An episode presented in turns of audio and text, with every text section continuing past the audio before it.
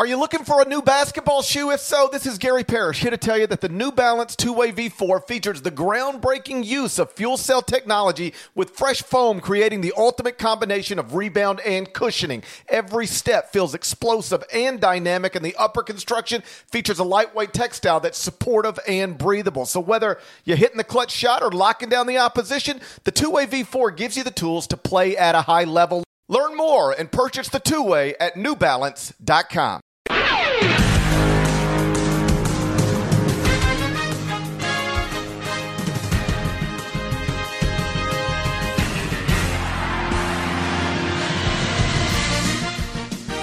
there, it's Gary Parrish. It's Sunday, March 6, 2022. Welcome back to the CBS Sports Eye on College Basketball Podcast, where we sometimes discuss camel fighting, dodo birds, and leaky black. Matt Norlander is here with me. If you're watching live on YouTube, hey YouTube, hey YouTube. If you're watching live on YouTube, please smash the like button like you're Brandon Davies. That helps us a lot. If you haven't subscribed yet to the YouTube channel, stop making me beg you. Just do it already so we can move on from this portion of the podcast. Dead Leg is back from Durham, North Carolina, where he sat courtside Saturday night for Mike Krzyzewski's final game inside Cameron Indoor Stadium. Did not go well for Coach K. Final score North Carolina 94, Duke 81. The Tar Heels scored 55 points in the second half. Spoiled Coach K's going away party, added a massive quadrant one win, and probably secured an at large bid to the 2022 NCAA tournament. Deadleg, we joke on Friday's podcast that it would be hilarious if UNC beat K in his final game at Cameron. I didn't think it would actually happen. How did that happen? I got to do it. If you if you for whatever reason for and there's no reason. None. But if for whatever reason you did not catch Friday's show, here's about a minute and a half or so. Here's what happened Friday before we knew what was going to happen.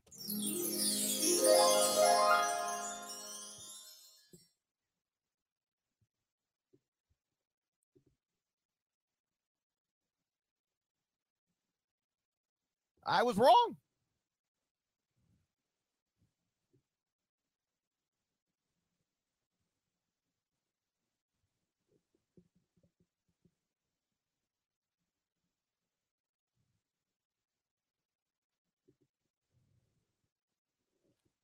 Dave, do you realize nobody can hear this other than you? I think. Oh, really? okay. No one can hear it. Can't you just keep it basic? Why can't you hear it? I, I don't know. I didn't even know that was going to be a part of the show. So wait a second. You mean to tell me? You I was just sitting here. You heard that though. Heard that. That was great. Gee, just keep it simple, man. Just keep it simple. Okay, never mind. Oh, it sounded so great too. All right.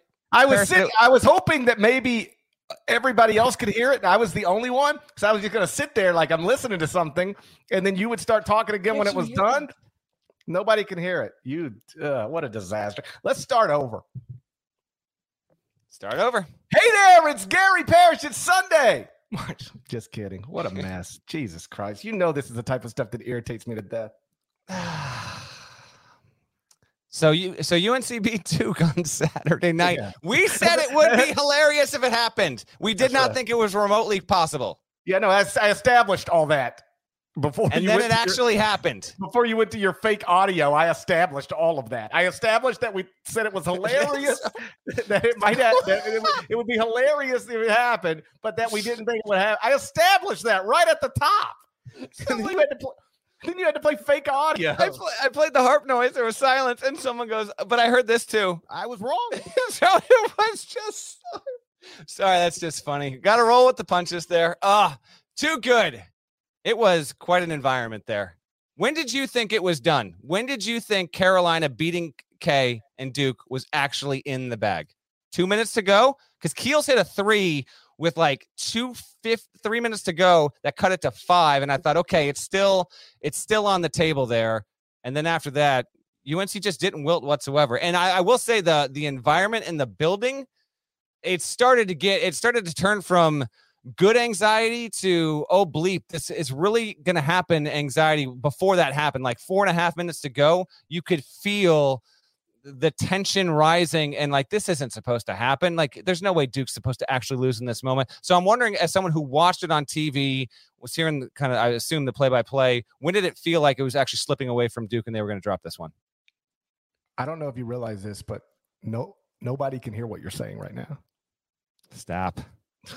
when Brady Manek kept making threes over and over again, I was like, okay, they're not. When, when Duke couldn't get a stop, when North Carolina kept scoring, I was like, okay, this is done. Um, it, it, I mean, you look up at some point and it's like an eight point game with not enough time left, and that's it. And you start to go, okay, this is really, this is really happening. And then they turned it into a double digit win. It was like you go, you went very quickly from maybe Duke can make a light, late run to oh no, North Carolina's going to win this by double digits. It's a wild scene. It was uh, it was a wild scene. It was it was uh it was a crazy environment, man. I've been in for, to a Duke Carolina game before, and this one seemed to exceed it by two. It just uh, there were definitely more. It was beyond capacity in that building, and you've you've sat at those seats on press row. They're always up against you, but like the entire time, man, like they were up on the whole for, time. For, for people who don't realize what it's like to sit on press row at Cameron Indoor, um, first off, you have to climb into your seat. You have to walk on the court like you're co- like you're coaching, and then you have to climb over the table to get into your seat. There's no other way to yep. get there. And then you have college kids l- leaning on your back the entire time. If you wear something nice, it will have blue paint on it when you leave. Sometimes you got boobs on your head the entire time. I sat through a whole Duke Carolina game one time. C C cup on my head whole time. Just sitting there like this, trying to watch a basketball game. I got 22 year old C cups on my head. It's a Sunday show, folks. It's a Sunday show. That's all I can say. Um, yeah, Carolina. Oh, by the way, locks up a tournament bid. Agree. I think that's has to I, be. I think that's almost certainly true. Although I will defer to our CBS Sports bracketology expert Jerry Palm on Inside College Basketball late Saturday night. He said it's not done. Like if they were to take a horrific loss in the ACC tournament, they might still be in trouble. But he conceded, and I think it's accurate. It's probably they're probably good enough to go. But but for whatever it's worth, because North Carolina fans were angry at me because I said, and this likely secures an NCAA tournament. They were like, likely, it definitely does. D head. And I'm like, what? One guy told me to shut up. We got suck it. We now got two quadrant one wins. I'm like, you see, Irvine's got two quadrant one wins. Calm down. You're North Carolina. It's March 5th. You can't tell people to suck it because you just picked up your second quadrant one win. I think they're in no matter what, probably. Jerry Palm was not willing to go that far. I'm locking him. I don't see him getting left out after the, you went on the road at Duke, get that quad one level win. I don't see it happening. I'd be truly shocked if if North Carolina's not in the NCAA tournament. I think that one was good enough there. As for the scene, uh, it was like it was there was some you know some people of some renown, but I was actually a little surprised there weren't more. I don't know. I thought there might be a couple more big names, but Jerry Seinfeld sitting next to Adam Silver. What's the deal? Um, you had Ken Jeong there. Best seat in the house, probably Scott Van Pelt had the the baseline. There were two rows. He had the aisle seat next to Duke's bench. Basically, could have been consulting in the huddle. Shouts to SVP. Um, but other than that, the wall of Duke players that was really cool. So when they started the game, before they started the game, and oh by the way, actually before I get to that point, because I didn't see any of this, but I was following it on social media. Apparently, it was an absolute disaster of a broadcast situation because Texas and Kansas went overtime, and it com- it just they were going split screen on it uh, with, with yeah, the ceremony. I mean, yeah, I mean, listen, it was less than ideal because you, if you're ESPN, I'm certain you want to have the build up to the game and the walk onto the court and as much of the pregame scene as you can have. Mm-hmm. But like for a viewer, you just had to go to ESPN two. It's fine, you know. Oh, that's you what it was. Okay. Yeah, I mean, they moved it to ESPN two uh, until uh, Texas Kansas was over. So it was like if you didn't want to miss anything, you didn't miss anything. But I'm sure the last thing ESPN wanted was for Texas Kansas to go to overtime, and that's and that's what uh, and that's what it did when the players all came out. They made the human tunnel. I Laettner was like maybe 12 feet in front of me. He had, he was rocking like the uh he's got a gray goatee. It was kind of jarring actually to see. It's like, man, because he looked like Laettner, but at the same time, it's like he, he's he's starting to age, which is completely understandable there. And yet all these guys that were so excited, like you know, Grayson Allen, Quinn Cook walking out. Grayson had like a couple days off, which by the way, I want to know why Zion Williamson didn't come. He's not playing. I have a theory.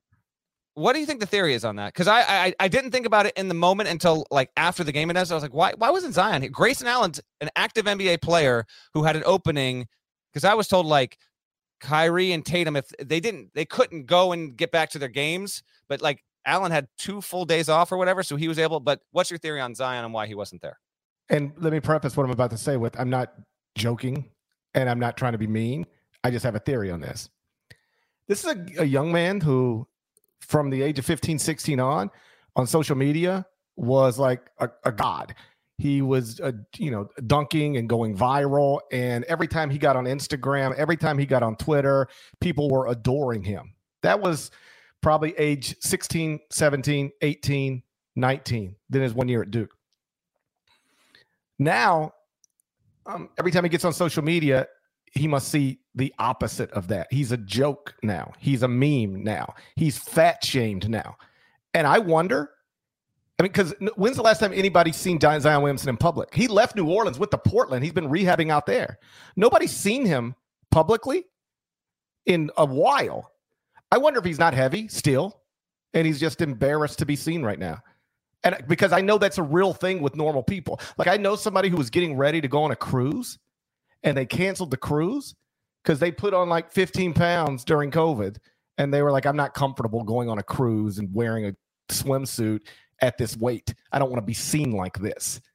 And I just, I, with that, with that story mm. in my head, I wondered if he's just not comfortable with the way he looks right now, and doesn't, and he knows that when he walks in the Cameron Indoor and people take pictures of him, and, or the, the cameras get him, and he goes on TV or he gets on Twitter, it's just uh, look at Fat Zion over and over again. I bet you. I, I mean, I obviously have no way, way of knowing. Right. I but that is that is a theory, and I think it's a totally reasonable theory. The only thing that I thought about was like Zion, despite that, because he's not playing, he hasn't been seen. He's still, you know, he's in the top five, six headlines, NBA news cycle on a weekly basis kind of deal. And while there's truly nothing that could overshadow this on Saturday, his mere presence would have he was he's the only former Duke player who by showing up becomes a separate headline storyline unto himself by him being there. And that speaks to uh, who he was. You see what I'm saying? Like, it, you know, I, I, it wouldn't shock me whatsoever to learn if, if Zion had had a 20 minute conversation with Mike Krzyzewski earlier in the day on Saturday or on Friday and explained the situation. They kept that private. Um, and we don't need to go on and on about Zion, but I do think there were, because I, I bet he wanted to be there. I do think he, was, because remember, Zion Williamson wanted to stay at Duke. He has said this multiple times, multiple times. I did not want to go, but he kind of, he just, he had no choice there. So him not being there while not being an active NBA player, it was just it was a bit inconspicuous. That's all. I uh, I'll tell you, I, I don't know if his mere presence would have overshadowed anything. His mere presence looking fat would have overshadowed everything. That would have been the thing that would, you know would have been trending on Twitter? Coach K and Zion, fat Zion. I, again, I don't know, but I if he's still heavy, I bet you he just didn't want to be seen in public. He didn't want to have to deal with Saturday night getting beat up on Twitter and, and Instagram yeah. and everywhere else. Despite that, almost half of K's former players showed up. They said the final number was 96. He had 208 uh, players who have played for him, and I think that includes the active roster there. So, uh, remarkable number. And again, to see to see all those guys up close as they formed the tunnel when K walked out, that was tremendous. That was such a such a cool moment. Uh, really, really great. And to do that before the game started, then the game actually gets played, and Carolina's ready to go from the get go, man ready to go. And I had talked to UNC assistant Brad Frederick about four hours before the game just to get a set. I was like, listen, you guys have been reduced in this game. It's it's kind of crazy to think about, but it's true. Like, oh, by the way, North Carolina's got to come over here and play us for 40 minutes. Ha ha ha. We'll see how that goes. And what Frederick had told me was, I asked him what his expectations were and how practice. And he's like, practice has been pretty, pretty good.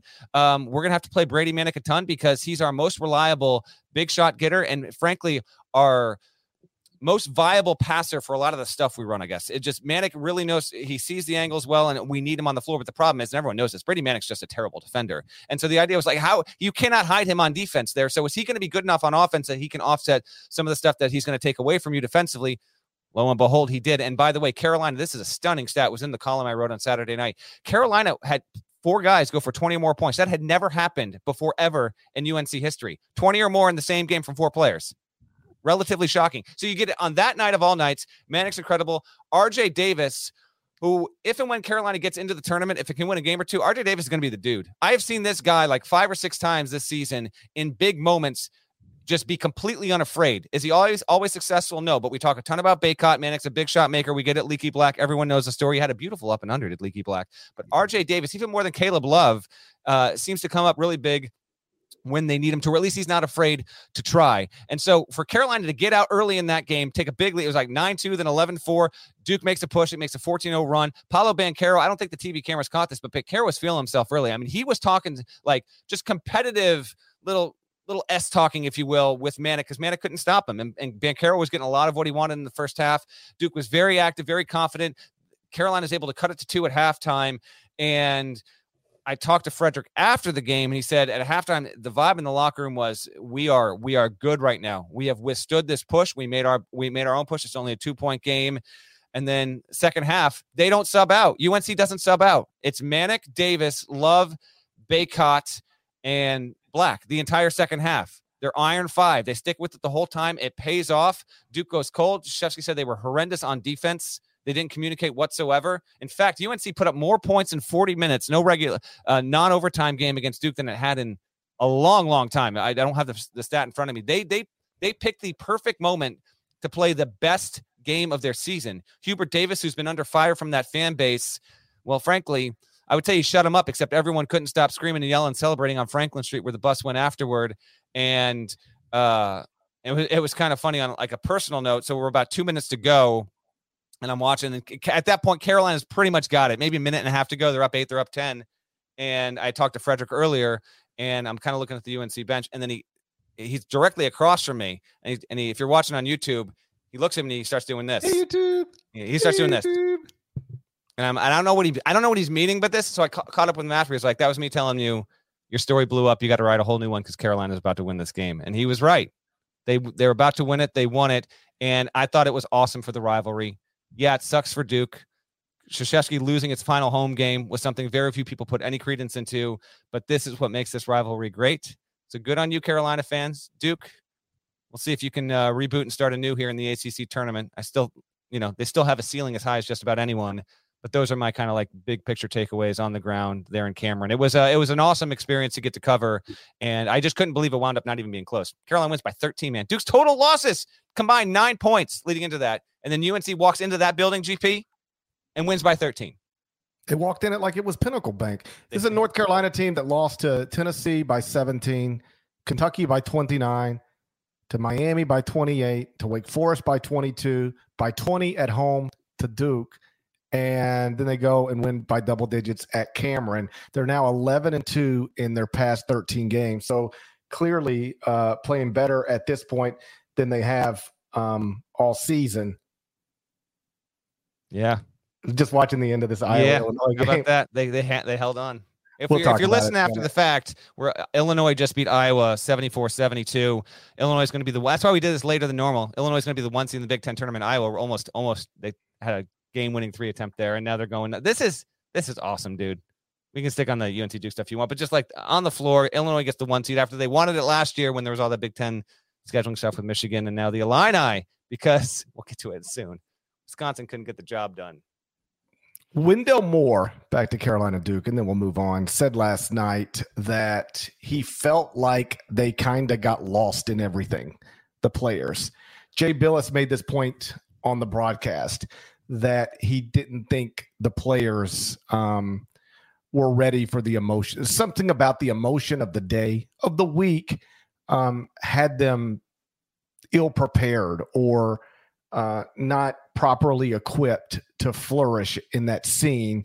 And, you know, I'll take the players at their word. If Wendell Moore says, I think we got lost a little bit in everything, I'm going to assume that they did. Yeah, I, I think so, but I sat down with Wendell and Joey Baker and Theo John and like uh, and you know five of Duke's players on Thursday afternoon, and they were very level-headed. They I asked them if they felt pressure with this season, with this particular game, and all of them were very casual, convincing, saying, you know, in fact, no, they they couldn't wait to be a part of the atmosphere. They weren't sure what they were going to feel once we got to Saturday, but there's the potential for that. Krzyzewski did say it as well, though. He did. He he said that he easier to say after the fact. And it's not that he didn't allude to this necessarily on Thursday, but I think between because K's press availability was Thursday at one o'clock. The game was, you know, 53 and a half hours later. And he would have experienced a lot. The team would have gone through a lot more between when they spoke to the media and by the time we actually got to where we got there. And K opened up a little bit in the post game ceremony and in the post game presser. I want to get to the ceremony before we move on, but in terms of the presser and what he said, um, he said our ship was going to sink today no matter what, indicating. And I wanted to ask him, but we ran out of time, and I didn't get to ask him this because I wanted I wanted to ask him. All right, if you if you're saying your ship, ship was going to sink no matter what, you've coached in this game nearly 100 times against Carolina. You've coached for 42 years at Duke. Then when did you get that sense that this was not going to be your night? Like again, Keels hit that tray from the corner. It's a five point game did you think that it wasn't possible? I just I'd like to get into his head just a little bit and see when he thought that was because he was highly complimentary of what UNC did in Hubert Davis's program. But here's a, here's one of his quotes. He said, "It's it has been emotional, um, but before the game, you're thinking and you get a little teary eyed, and then you say, "Whoa, I can't do that," and then so then you go on the court and you feel it, and he went on to talk about all the players, and so that affected him. You could see it on camera. I saw the the highlights after, and you could see he was really starting to uh to well up with with all of that Parrish. And um, said, you know, he that he was glad that this was over because um, the past couple of days it was almost like they were living in the penthouse.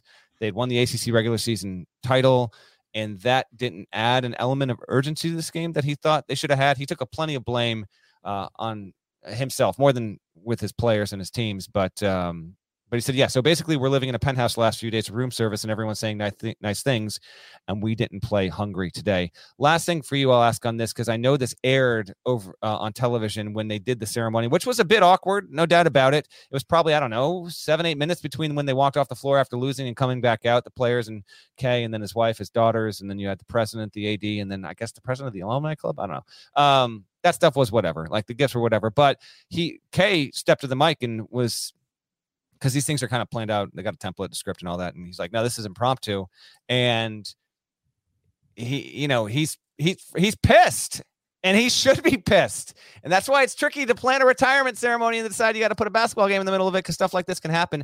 What? How did you feel with uh, how that that tone started off? Because he said, "No, no, how we played today was unacceptable." The crowd was like so wanting to cheer despite the loss and I kind of liked how K wasn't having any of his like he's like, no, this is BS. Like what we did today, it's it's absolute crap. you guys deserve better than that. And uh, I actually appreciated him kind of swerving into that moment. I don't know how it played on television or frankly on social media when he did it. It looked weird. Yeah. you know, like it? Yelling, it felt yelling, a little it felt a little yelling weird at the crowd. I mean, he's yelling at the crowd, you know. No, quiet. Just be quiet. I know. Because he, he knows they want because he knows they want to cheer him. And he's like, I don't want that right now. Listen to me. What just happened is that meanwhile, the players are over there on the bench looking like they just got knocked out of the NCAA. I don't know if the cameras caught them or not, but they are dejected in that moment. So it was anyway, you go ahead and talk. But it was a it was an odd vibe for sure. Yeah, it just you know, it was you know, he I wasn't surprised he reacted the way he reacted, but it was still weird you know, like yelling at the, the all these people came to honor you, and the night ends with you yelling at them. that's what it, like that's what happened. Um, but whatever, uh, you know, whatever. Uh, one last thing on this, uh, because it sort of got a lot of attention in the subsequent 24 hours.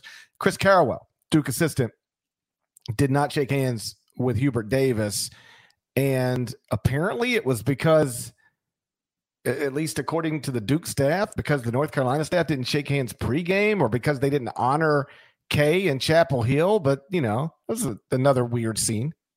It was, I, and I didn't see it in real time. I actually didn't see, I didn't know that was a thing until, I don't know, an hour after the game. Cause then, you know, we had all this stuff going on. So I didn't even know that. And yeah, but it's undeniable. Carrawell doesn't. He blow. He gives Hubert the blow by. Again, I don't know if I mentioned this on the pod. I don't care if we do handshake lines or not. I don't care. If you want to have them, awesome. If you don't, I don't care.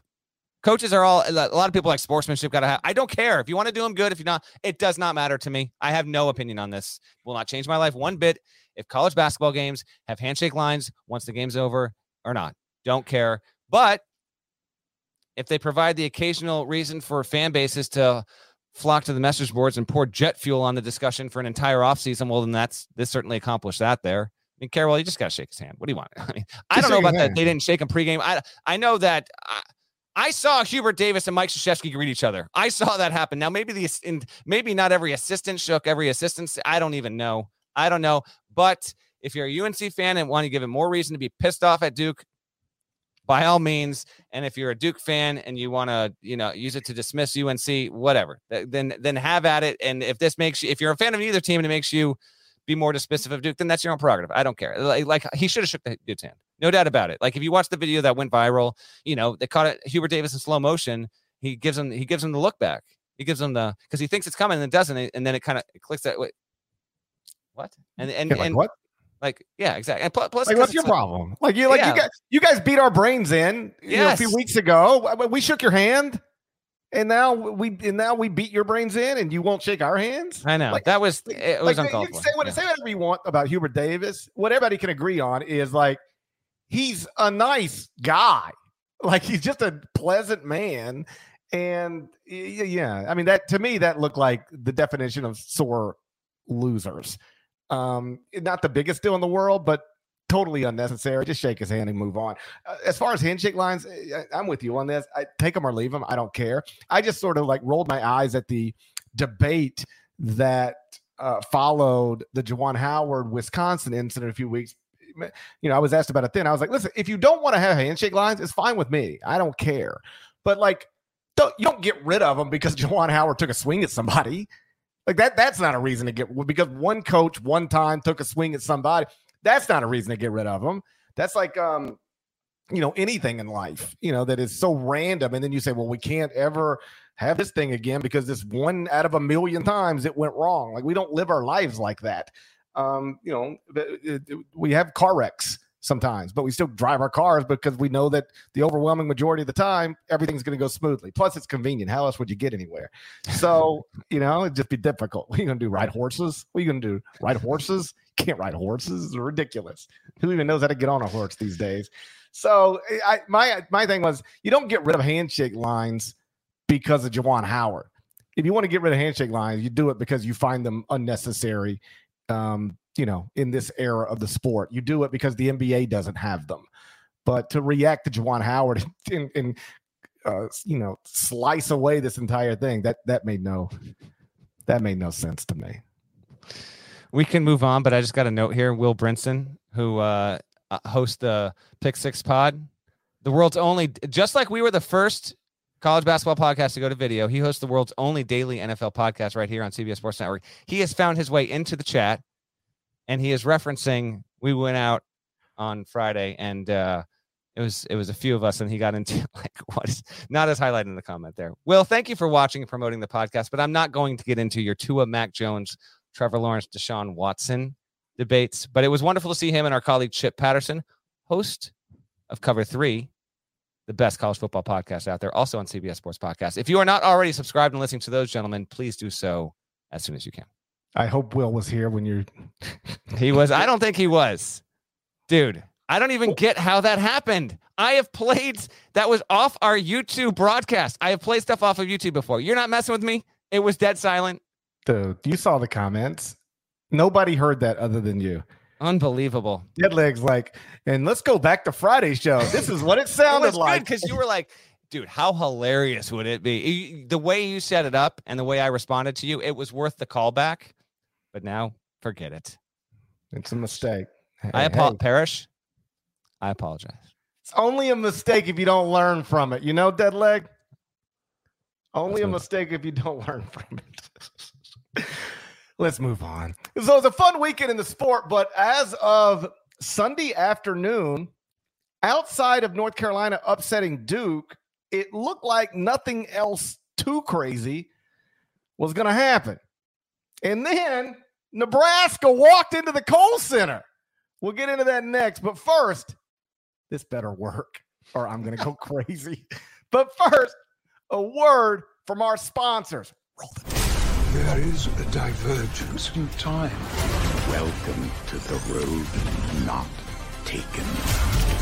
Earth 2024. A single change is vastly more dangerous than you realize. None of our tomorrows are guaranteed. You must bring us home. You have one final frontier yet to come.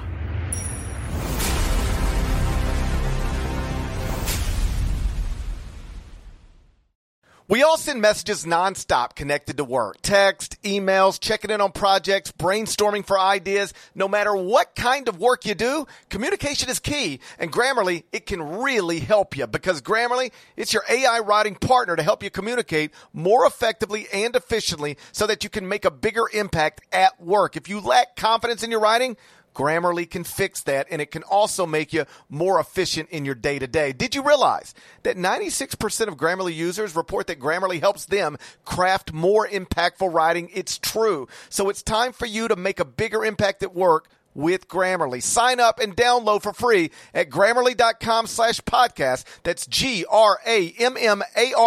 dot com slash podcast. Easier said, done. The all new Hyundai 2024 Santa Fe is equipped with everything you need to break free from the dull work week and embark on an adventurous weekend with your family. The Hyundai Santa Fe's features like available H-Track all-wheel drive, standard third row seating, available dual wireless charging pads. You've got the H-Track all-wheel drive so you can take on those dirt trails and kick up some mud, or the third row seating gets your whole family in to experience the thrill together. The dual wireless charging pads make sure that no one gets stuck in the great outdoors with a dead cell phone. Think about those adventurous activities you can do, like me taking a ski trip up with the family, maybe going on a camping expedition, anything and everything. Learn more about the all new Hyundai Santa Fe at HyundaiUSA.com. Call 562 314 4603 for complete details. Good job, Nada. That worked perfectly. You should teach Norlander how to do that. So, Wisconsin beat Purdue on Tuesday to secure at least a share of the Big Ten title. Now, all the Badgers had to do to get their first outright title since 2015 was beat Nebraska at home on Sunday. And Nebraska's best player, Bryce McGowens, was out. So this should have been light work. Wisconsin was a 12 point favorite at tip off. Then Nebraska walked into the Kohl Center. And you know what happened next? Final score Nebraska 74, Wisconsin 73 which surprisingly gave Illinois an opportunity to win a Big Ten title on Sunday night. They had to beat Iowa at home. That game just wrapped up. If you're watching on YouTube, about 20 minutes ago, Illinois came from behind to beat Iowa. And so, because Wisconsin couldn't beat Nebraska today, because Illinois beat Iowa today, we have co Big Ten champions Illinois and Wisconsin. And Illinois will actually be the number one seed in the Big Ten tournament. What is Wisconsin doing? You can't blame Wisconsin for this, man. Again, Trev Alberts, the Nebraska athletic director, in the past two, three weeks, went to Fred Hoiberg and said, We're not gonna we're not gonna keep paying you this much money to lose games. You're gonna restructure your contract. And since then, Nebraska hasn't lost. Suddenly, Fred Hoiberg has become the national coach of the year and the second coming of Wooden since all this happened. Wisconsin just happened to get in the way here. Nebraska for the auto bid? Are we really going down this road? This team's been at Penn State, at Ohio State, at Wisconsin. Road games.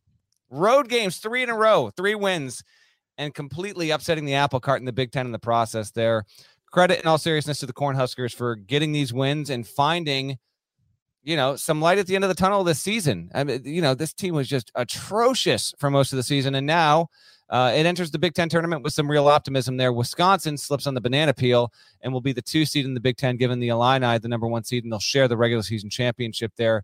Bucky had its five game winning streak snapped And oh, by the way, obviously, uh, a devastating loss for its resume prospects in terms of like hunting for the two line now. You know, that losing a game like this, they're going to need to make up for it by winning the Big Ten tournament, which they're capable of doing. Now, I was traveling back uh, and and taking care of some stuff when some of this stuff happened. So Johnny Davis got hurt. Do you have the rundown on what actually happened in this and if he's going to be available come Big Ten tournament time?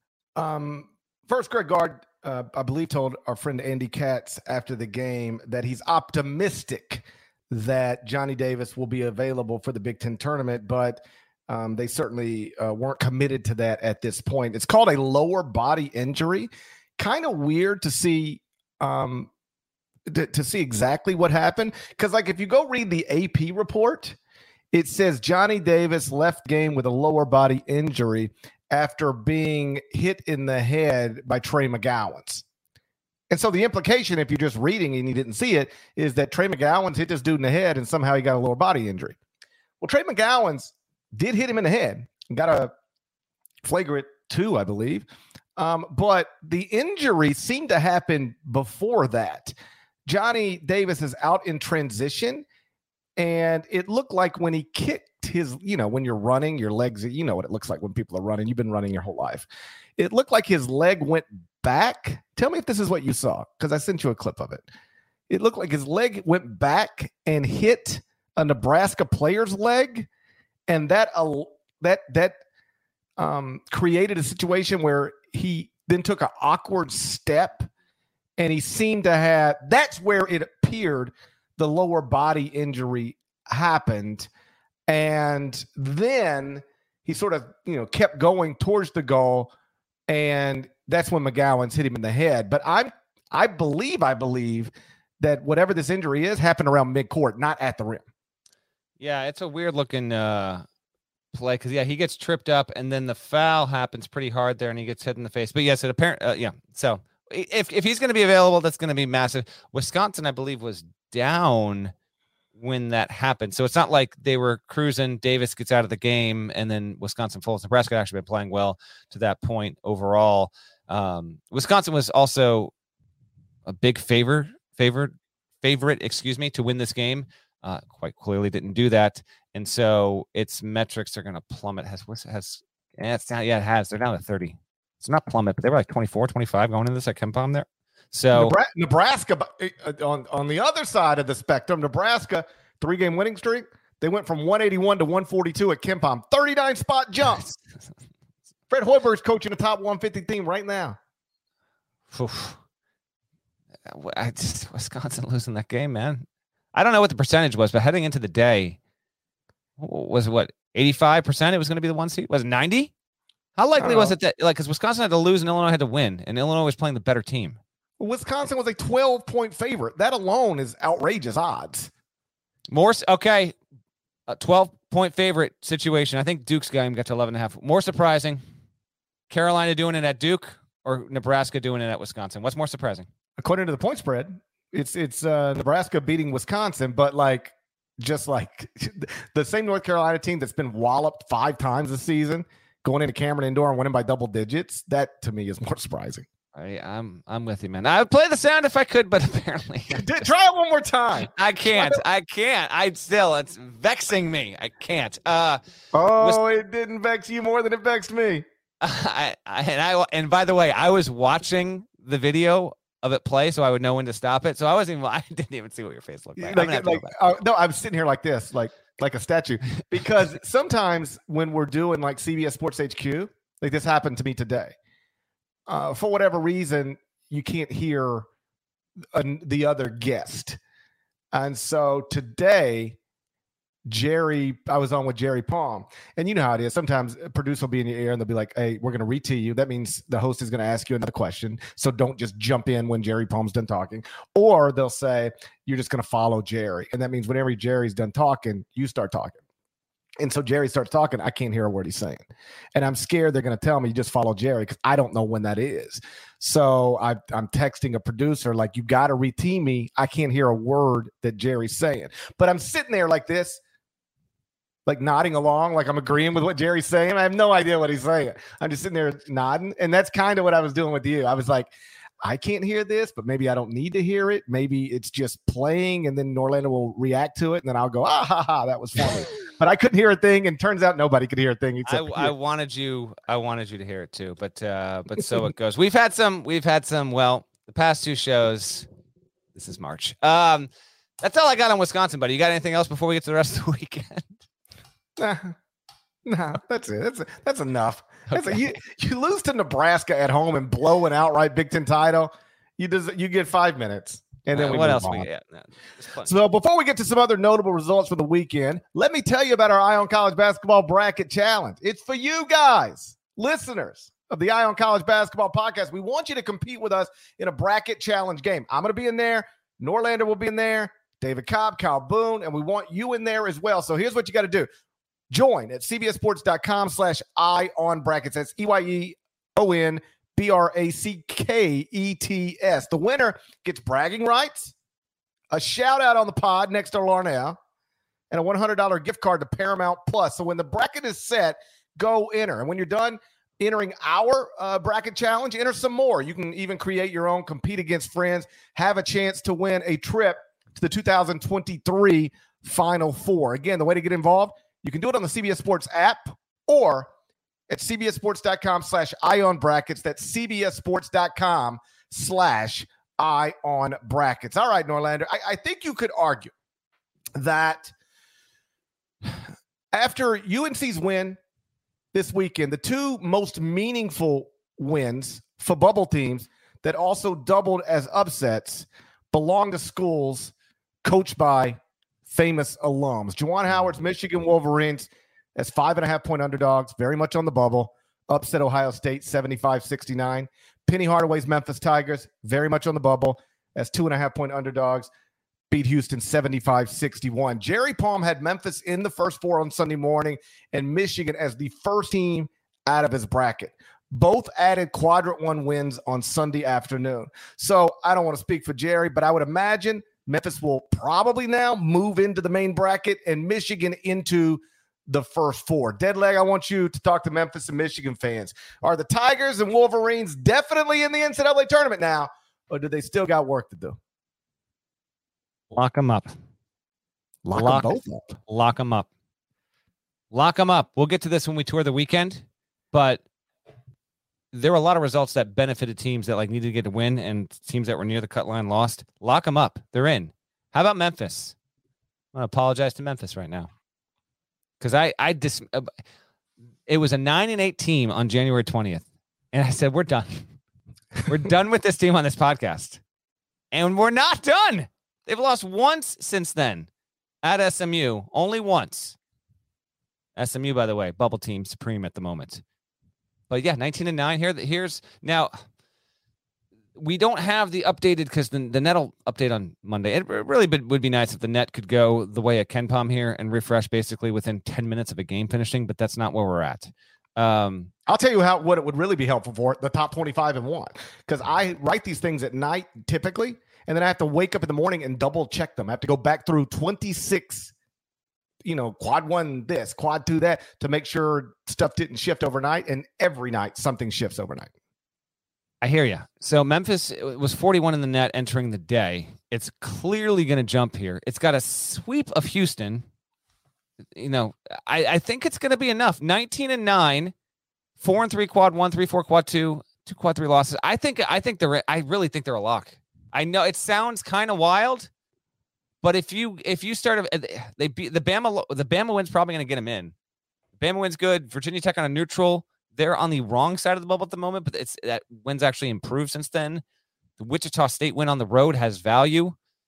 I th- I think Memphis is in. Michigan's even better. Uh, uh, agree? Michigan's in a better spot than Memphis. Although, did you right. say that was reversed? Did you say Memphis yeah. was? Yeah, mm. yeah. Like I'll, I'll run you through it real quick. I got both the breakdowns. Memphis, by the way, ten and one in the in the last eleven games. Uh, they're three and zero oh against ranked teams. Uh, Fifteen and five with DeAndre Williams in the lineup. Just three and four without him. Eight and one since Emoni Bates stopped playing. They're up to 28th at KenPom. And as for the quadrant stuff, four and three in quadrant one, three and four in quadrant two. So seven and seven first two quadrants with two quadrant three losses. Michigan five and nine in quadrant one, three and three in quadrant two. So eight and 12 in the first two quadrants with one quadrant three loss. uh, to Minnesota. So Michigan, four games under 500 in the first two quadrants, but only one quadrant three loss. Memphis, 500 in the first two quadrants, but two quadrant three losses. Um, I, I do think it's close, but I'll trust Jerry on this. He thinks Memphis is ahead of Michigan right now. Um, I think if Memphis were to take a horrific loss in its first AAC tournament game, like let's say USF, I want to say they play the winner of maybe USF and UCF, something like that. Mhm. If USF were to win and then they play USF and then they lose to USF and take that horrific loss, then I think they got to sweat it out. Like they'll be nervous, but still probably in the first four, probably get in. Because the, the thing you got to remember about bubble teams, we're like, you know, they don't they don't need to lose. They're all going to lose. All these bubble teams are going to lose again, right? You That's said this on you said this on Friday show. I'd play it back, but I got no confidence in it. Yeah, good luck. I, I dare you to try it. I dare you. So they're all going to lose. I think Memphis is probably in no matter what, but if they take a horrific loss in their first AAC tournament game, um, they'll probably have to sweat it out. Michigan probably just has to avoid a a horrific loss. A horrific loss might push Michigan back to the wrong side more so than Memphis. But I think as long as these two teams do not take terrible losses, they're they're going to be fine. And by the way, Michigan won Sunday without Hunter Dickinson. He didn't play, had a Mm. stomach ailment of some sort. Um, so that was a a big win because you know even with Hunter Dickinson, you're an underdog. Then you find out just before tip he's not playing, and you still go win the game. That's impressive stuff. Um, we will have a little heads up here. You'll starting tomorrow. You will get some conference tournament preview pods, uh, appetizer sized, if you will. Um, Big Ten will not be one of the first two of those, so I'll mention this now. But the the brackets out. So Illinois the one, Bucky two, Purdue three, Rutgers, Rutgers is the four seed. hey, I'm at Rutgers is the four seed. Indiana plays Michigan in the eight nine. And that that's I don't think that's an elimination game. I think Michigan's in because when Howard got the suspension, I said Martelli's got to get that team to three wins, and I don't think he's going to do it. I thought they'd go two and three. You got him to three. Stick him with it. I still I still think they're good. Um, but Indiana, Michigan, eight nine, second round matchup. That'll be Friday. That's got some serious intrigue to it. Um, so I, I was actually curious where Michigan landed in the tournament because of this result, and there it is. Hoosiers. We'll get to them in just a second. Uh, they'll play against Michigan in the eight nine. There, I like. I I think Michigan's good. I think they should be in. No Dickinson as well. That was a really really big win on the road at your rival, beating Ohio State, and the pattern continues. By the way, since February 10th, this is Michigan win loss win loss win loss win loss win. Pattern holds. Indiana will continue to save its season and beat Michigan when the Big Ten tournament starts later this week. But we'll have to wait and see. Got internet problems still in Indiana. This time, Jaden Ivey caused them. Cost them. I know. I, I you want to you want to sw- swerve right into that because what the hell? No, no, they just Oh, got you internet don't. problems. They're not even watching this. They can't watch it. Okay. I hope they- Uh, it just what was that last play of that game? I don't know. And Purdue I kept it clo- closer than they needed to. So yeah, whatever. Like this is not good for us. Indiana is a basketball crazed state. I mean that the, we've taken one of the most basketball crazed states, and they can't watch the Eye on College Basketball Podcast because the internet's out. We're talking Purdue fans too, right? They're getting they're just getting caught up in this. They don't, you know. I think the way it works, and I'll have to read more about it, All right. but it is if you are registered as a Purdue fan, it's a little bit like Elon Musk is doing in U- Ukraine. Like Okay. they bring in, they'll bring in special equipment and they'll get your Wi-Fi working.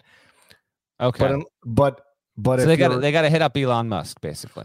Yes, Purdue Okay. fans, I think, have a direct relationship with Elon Musk, and so they're able to get uh, internet. In but it, Hoosier fans, it's a bad situation. It's Mark just, Cuban isn't helping them out. IU. It doesn't Fa- famous so. IU alum Mark Cuban. He can't he can't step in and do anything for them right now. I haven't heard from an Indiana fan in weeks. okay. Internet, You must be right. Internet down.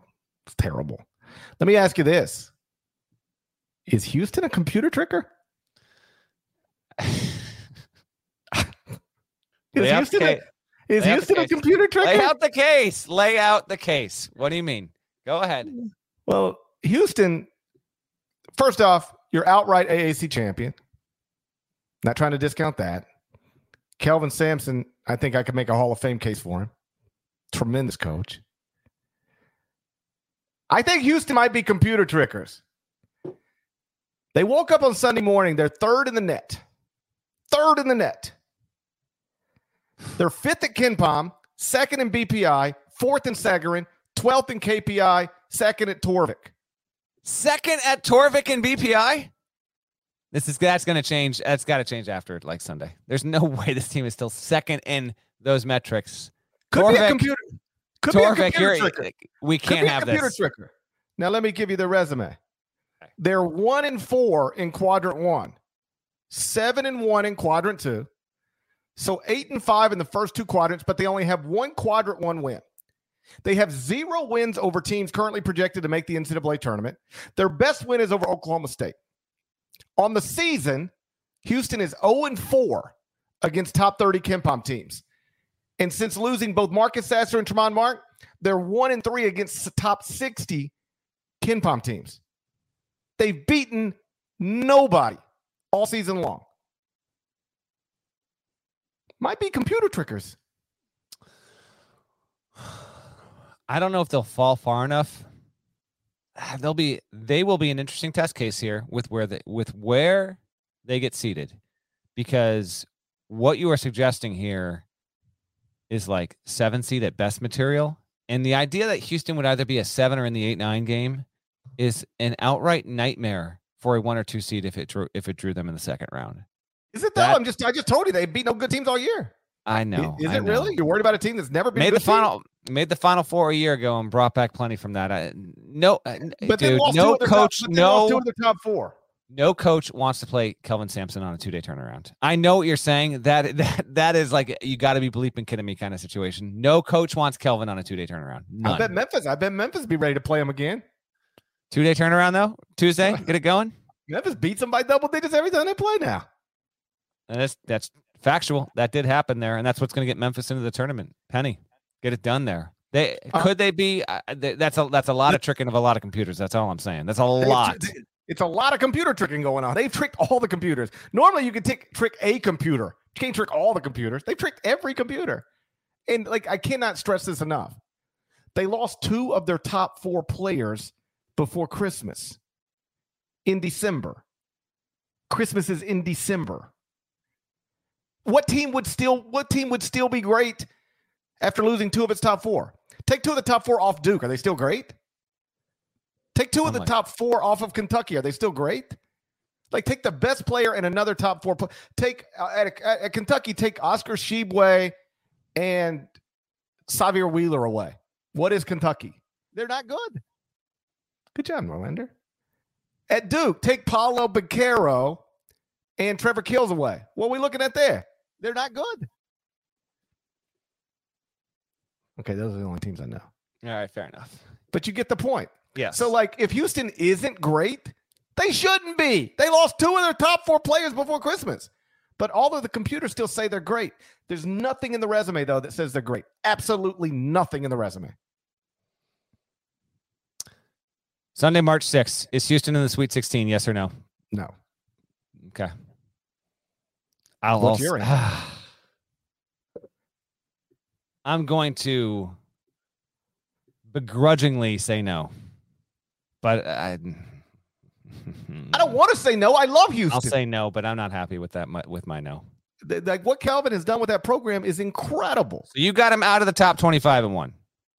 Passion, drive, and patience. What brings home the winning trophy is also what keeps your ride or die alive. And eBay Motors has everything you need to maintain your vehicle and level it up to peak performance from superchargers, roof racks, exhaust kits, LED headlights, and more. Whether you're into speed, power, or style, eBay Motors has got you covered. With more than 122 million parts for your number one ride or die, you'll always find exactly what you're looking for. And with eBay Guaranteed Fit, your part is guaranteed to fit your ride every time or your money back because with eBay Motors, you're burning rubber, not cash. With all the parts you need at the prices you want, it's easy to turn your car into the MVP and bring home that win. Keep your ride or die alive at ebaymotors.com. Eligible items only, exclusions apply. Wings for the game? Boom, cashback. New lucky jersey? Boom, cashback. Even a last minute ice run could score you some cashback when you use your debit card. And yes, we said debit card. With Discover Cashback Debit, everyone can earn cashback on everyday purchases. Look, in sports, it's hard to predict who's going to take the W, but you know what's guaranteed to win? Discover Cashback Debit. Oh, and did I mention there are no fees, period? I'm telling you, this one, it's a real game changer. Check out transaction eligibility and terms at discover.com slash cashback debit. Discover Bank, member FDIC. I I haven't updated it yet. I was on CBS Sports HQ today for 50 hours. so I haven't updated it yet. But I seriously like I Here's the thing: the eight and five in the first two quadrants with zero additional losses is like better than you know some school others. Like there are schools at the bottom of the top twenty-five and one that are like 500 in the first two quadrants. Like Seton Hall is like right around 500 in the first two quadrants. So if you're not caught up on everything I've said about they haven't really beaten anybody, they still got a There's still three games above 500 in the first two quadrants. So you can keep them ranked on that combined with the strength of the computer numbers. But here's the thing I think I'm 16th right now on as of Sunday morning, I wondered like, should I just drop them all the way out? I don't think I will because again, three games above 500 first two quadrants is good relative to the bottom of the top 25 and one. But they are they're going to be in the bottom of the top 25 and one at best. You know, for all of the the reasons we've already stated. What else we got from the weekend? Well, um, before we get out of here, let's just run through some other notable results um, from the weekend that we haven't already touched on. Arizona beat Cal. Nothing surprising about that. But they end up winning the Pac 12 by three games. So that was a dominant outright conference championship for Tommy Lloyd in his first season uh, with Arizona. Auburn beat South Carolina to secure the outright SEC title. Baylor and Kansas both won. So they're now co Big 12 champions. Scott Drew, respect to the Drew family, named Big 12 Coach of the Year earlier on Sunday. Kentucky went to the O'Dome, beat Florida to keep the Gators on the wrong side of the bubble. Purdue beat Indiana, keep the Hoosiers on the wrong side of the bubble. UCLA's Mick Cronin got his first ever win over USC's Andy Enfield. Hashtag Nail can stay. Michigan State beat Maryland to make Tom Izzo the winningest coach in Big Ten history. Mm-hmm. Congratulations to him. The Murray State Racers won the OVC tournament. The Loyola Chicago Ramblers won the MVC tournament. The Longwood Longwoods won the Big South tournament. Dead leg, take it. Wherever you want to take it. The Longwood Longwoods, the mascot is a penis. Okay. Um, got to make that happen. First first tournament appearance ever. Longwood out of the Big South. First auto bid. Griff Griff Aldrich gets it done. A, a hot mid major, one loss since December 22nd. Keep an eye out. Longwood. Longwood in there the Big go. South. We got okay. Longwood in the Big South, if you know what I mean. Murray State is 30 and 2. It has more wins and fewer losses than any team in the country there's no excuse not to hire Matt McMahon to a bigger job if you're an AD in a power conference right now. Uh, oh, and oh, by the way, 18th time Murray State's made the NCAA tournament.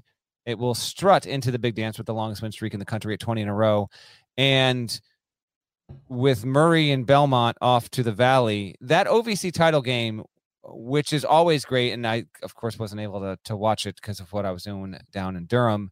Uh, but I did catch the highlights and I did, you know, receive a few texts here and there on it. And then uh, I saw social media kind of popping with it. That OVC title game delivers almost every single year. And I'm talking like the past 15 years. There have been great game after great game. And now that conference, unfortunately, seems destined to be, you know, bottom four in the country indefinitely uh, because, you know, the best teams in basketball and then uh, on the football side have have left. And so I just wanted to at least note that you know at least Murray State and Morehead State, which came really close. And I was told that uh, like Johni Broome had just an absolutely stellar game. He is a stud. He is a stud. And I actually had I had someone tell me the preseason, and then I had a different person tell me on Saturday that he could be earning an NBA paycheck one day. He's that good. Um, it would have been great to see Morehead State maybe steal a bid because Murray was in no matter what. But unfortunately, that didn't happen. I wanted to mention at least the Va- Ohio Valley um, going out with a bang, as we know that league to be. Um, so so good on them. And then yeah, Loyola's back in top 25 KenPom team. I don't know where. I, I don't know if Loyola can jump to the 12 line or not. It wouldn't surprise me if it did. Um, they would have been a debatable bubble team. I don't think I don't think Loyola is getting in if it doesn't win over Drake in the Valley Championship game on Sunday on CBS. But it did. It's right. in. I, and by the way, they were down double digits early. Yeah. And then went on a 19-0 run and Drake was never able to catch him after that. Remember, like Loyola Chicago was projected if you had them in the bracket as first four, but now they're an automatic bid. They can't go to the first four. Yes. So they're going to be seated outside of Dayton somewhere. Well, you go to the first four, but only if you're a 16, and obviously Loyola is not a 16. Right, right, right. Yeah, yeah, yeah, yeah. You know, yeah. That's the 16s will be there, but yeah, um, Loyola is going to be they're going to be an 11 or 12, right? That's what they'll be. I think though I th- if they're 11, I, it wouldn't stun me. Uh, I'm I'm going to say 12 as of right now. We'll see what happens. By the way, um, the bubble did kind of splinter, in my opinion. Bubble teams that got their wins and are like, I think they're in. Carolina, Memphis, San Francisco, which I think was in no matter what, but like it's not even a question. Uh, Notre Dame, Rutgers, Miami, held on against Syracuse. I heard that game was an absolute disaster down the stretch. Apparently, Buddy Boeheim had like 30 and didn't get a shot off in the final 90 seconds. Don't know how it happens. And then Loyola Chicago. Xavier also won. I think Xavier should be safe. But a teaser, we're going to talk about the Musketeers on the Big East Conference Tournament preview pod. It's about 25 minutes. It'll pop into your feed on Monday. Uh, David Cobb and I will talk about is Xavier safe? Should it be safe? It got the win, avoided losing to Georgetown. Um, I think you can make a case one way or the other. Those teams got the wins. The bubble teams that got the losses, you mentioned Indiana, Florida, way off. VCU, North Texas. I'd argue they should probably be in, but they did lose. Uh, finally, that win streak came to an end. BYU is probably out of there. Um, oh, by the way, SMU also got a win as a bubble team. And then Virginia Tech probably needed another win to really keep its bubble viability out there. It lost. I feel What did like, Virginia Tech do? Did they go lose at Clemson? I think that's what it was. I'll bring it up real quick here. Yeah, but they needed if they would have won, I think their case gets a lot stronger. But yes, it was a 63-59 loss at Clemson. Yeah. So and they still got they still got a shot here, but it does feel like this weekend really did parse out some of these at large situations. Yes, there's still probably two or three spots that can go either way, but we're not heading I, from my vantage point, Parrish. It doesn't feel like we're heading into conference tournament season with. We definitely are heading into conference tournament season with like six bids up for grabs at large. That's not the case. if you want to maybe make the case for like four at most, I'm willing to hear it, but I'm thinking it's two, maybe three at this point. And so, can will there be bid thieves and to shrink that number? It will, if SMU were to make the American Championship game, would SMU then be able to vault back, eh, vault into the picture, and would it leapfrog anybody? You know, if Xavier were to lose to Butler, would it be out of the picture? There's some interesting things to uh, to keep an eye on uh, with all of that. One more conference tournament note: Bellarmine knocked off Liberty. Bellarmine's not eligible to go to the tournament because it hasn't served its five years as a D1 member. Uh, it's a stupid rule. I don't know why they. I know why they have it, but it's just it's it's dumb. And so because of that, you're going to have in the ASUN, uh, you'll have a non one seed because Jacksonville State lost to Jacksonville. Jacksonville was the one. Um, you're going to have a lower seeded team get the auto bid because Bellarmine could win. Bellarmine could win the ASUN bracket and then not get the auto bid. Uh, they do it because they basically want to discourage teams from going Division One. So they put in like these financial barriers, and then they say, "Oh, by the way, if you're going to do this, you have to prove that you can be viable without receiving postseason funds. So when you go D1, you can't play in the tournament for five years." And so that's part of the deal. Uh, but I hate it. Like Bellarmine's a legitimately good team and should be able to play in the tournament this year. But that's that's the rule. I at least wanted to note that because there's a little bit of wonkiness going on in the ASUN. Otherwise, GP with what you mentioned, um, you know, we just set up with conference tournaments. Uh, regular season's done. Uh, I, I, I don't, I don't know. I, to me, the Big Twelve is going to be a fantastic conference tournament. The SEC is going to be a fantastic, fantastic conference tournament.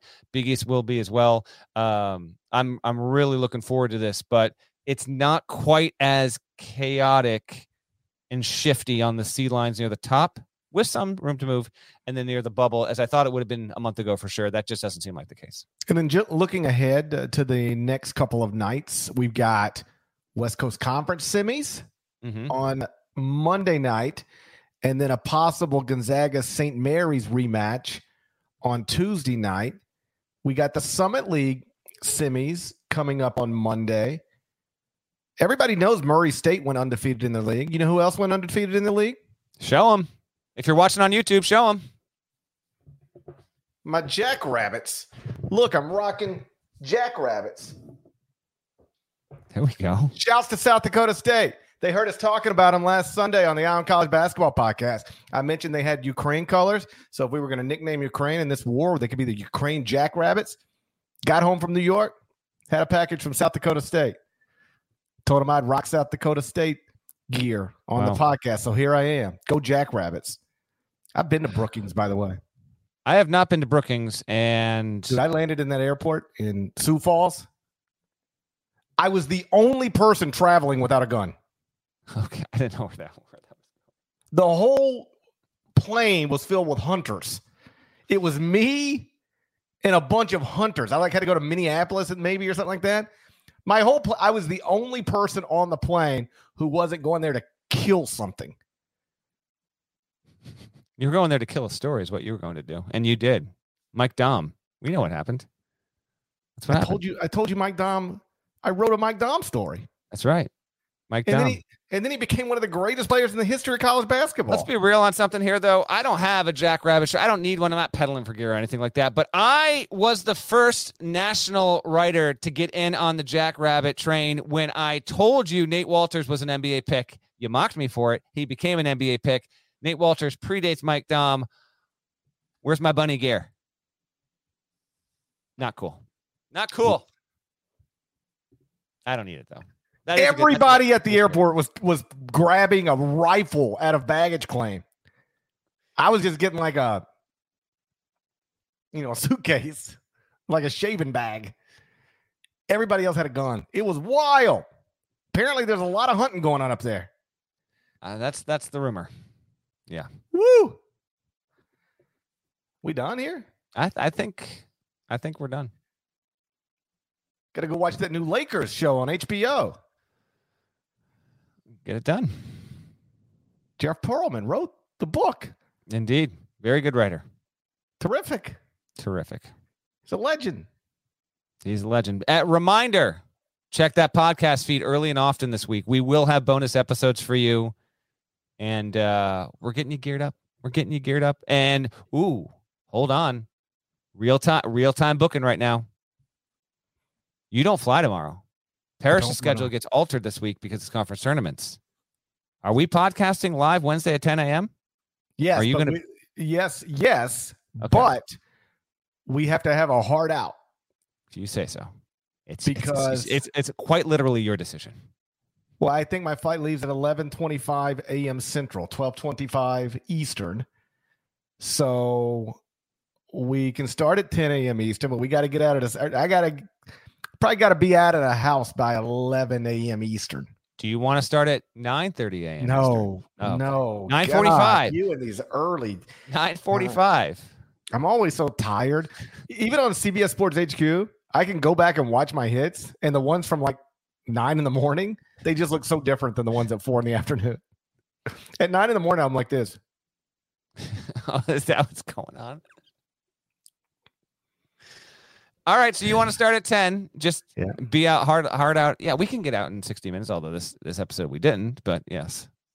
Well, I All think some of it was because we were silent for about four That minutes. that was part of it. My internet went out. What do you want? what a disaster that was. You know like what we were- though? I feel like we lean into the recovered okay, but it felt like a disaster in real time. A lot like of people didn't. We will get out of here. I've got I've got bathroom door doubters all up in my mentions though. A lot of people didn't believe it. Oh, update. I found my AirPods. I found them. And then what happened? I still have them. They're sitting on my desk right now. You said wearing them all weekend. It's like I, I thought they were gone for sure. Turns out I walked in the front door, set them on a little table we have near the front door, and then like uh, when the kids got up to go to school the next morning, one of them like bumped it because they're probably throwing their backpacks and stuff, and uh, it fell behind the table. But I could do the find my AirPods on my phone, and it showed up they were in my house. By the way, I sent you guys a picture.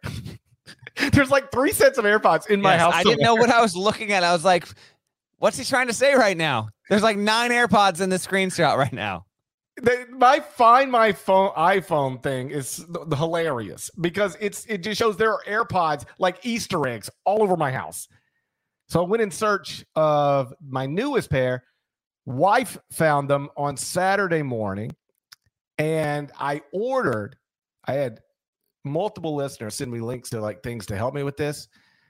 Um, I ordered a thing that will now click to my backpack that I travel with, that I walk to the studio with, and then you you so it's clipped on my backpack and then you you uh you know it holds your uh airpods.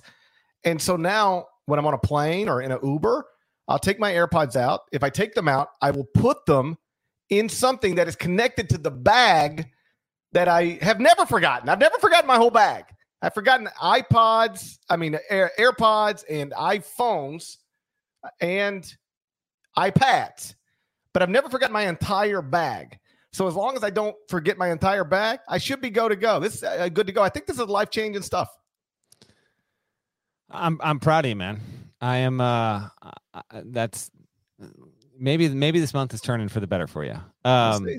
We'll see. one last thing as we get out of here though because uh, got got plenty of feedback on uh on my hotel bathroom situation and then we had not i'm going to text you this tweet right now see if you can drop this in because this bathroom situation we had a we had a listener find us and say you want unacceptable and he sent us a photo of a hotel room he stayed in in los angeles apparently and it's the bed and then it's a glass shower next to the bed. It was uh, unbelievable. And I guess the only blockage from the shower to the toilet was if you closed the shower curtain. I don't know if not. Unless you're unless you're staying in that hotel room with a Instagram model, that is awful. An awful situation. How is that even possible? Here, he's bringing it up on the live stream. Look at this atrocity. Look at this. How does that happen? This is unbelievable. I had I had door skeptics on my bathroom situation. I don't know what to tell you. You can acknowledge because everybody agreed with me. Not having a door, the toilet should always be separated from the hotel room. Period. Yeah, and it was. I want to be clear. It was not what you're watching on YouTube right now. There was a wall, and then it was an enclave situation. I know, but you, you, you could if if you were room rooming with Adam Zagoria, I don't know All why. I don't know why it's got to be Zagoria, but sure. if you were rooming with Adam Zagoria, Why can't we be roomies? I would never stay with you. Okay, I'm clean. I like to be alone. All right. So I'm the one who's got to have the roommate in the situation. Under no circumstances, any hypotheticals, are you sharing a room with someone that's not in your direct family hotel? I have I have done it before, but I also told people just no.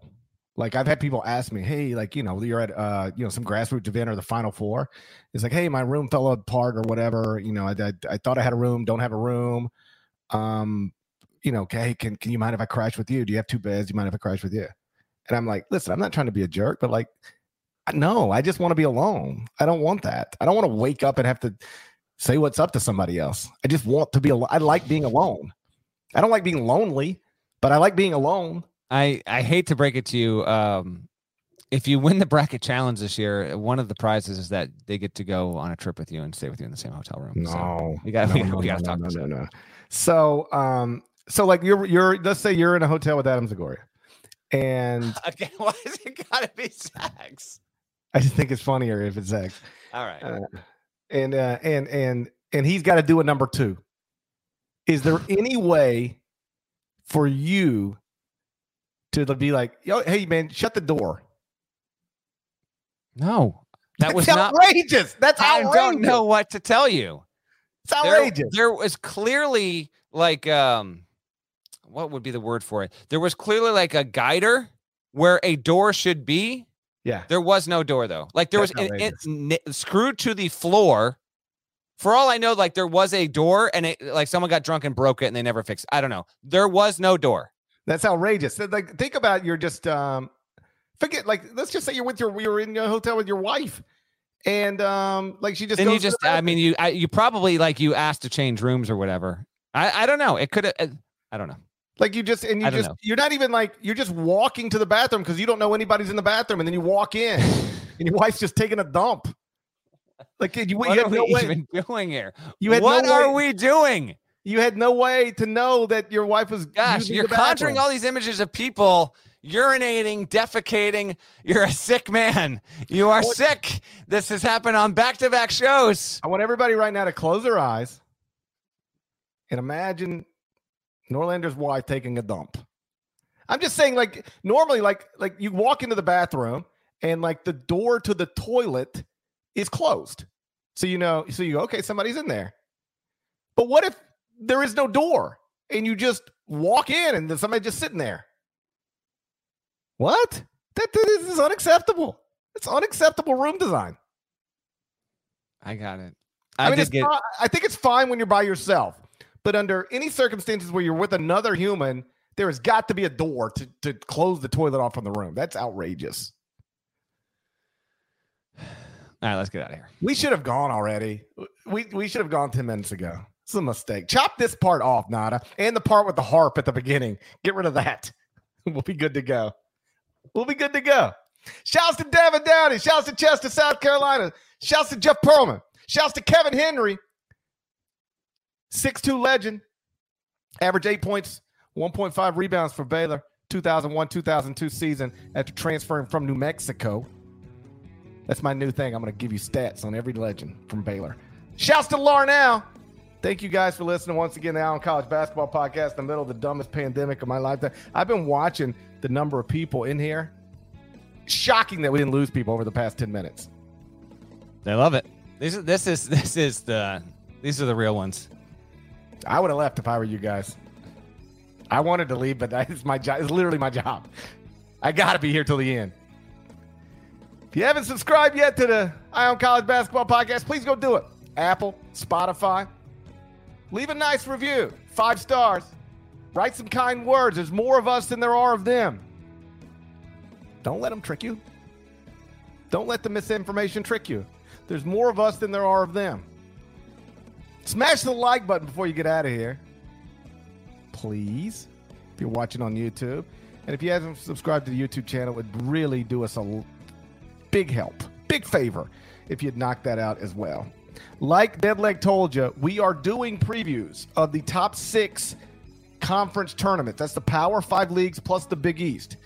They will all be recorded on Monday and Tuesday and be dropping into the feed periodically. Um, me and Norlander will do some together. Deadleg will do some with Kyle Boone, with um, David Cobb. I'll do the same thing. So we'll have previews of the top six conference tournaments. They're going to be short episodes, between 20 and 25 minutes. Unless, of course, we start talking about bathrooms at the end. Then they could go to 30 to 35 minutes. You never know with us. But be on the lookout for those, and then we'll have another normal episode starting here on YouTube at 10 a.m. Eastern, sharp on Wednesday. Till then, take care.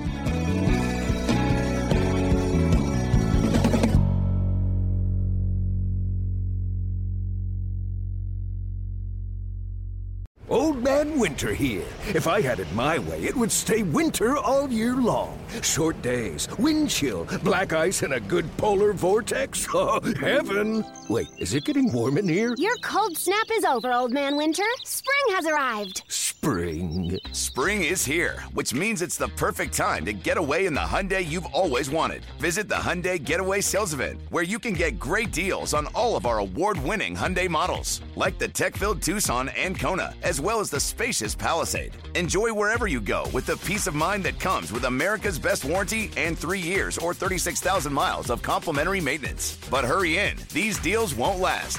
Add more joy to your journey at the Hyundai Getaway Sales Event. Now get 0% APR or up to 1500 bonus cash on the Hyundai Tucson. Now, during the Hyundai Getaway Sales Event. Offers end soon. Call 562 314 4603 for details.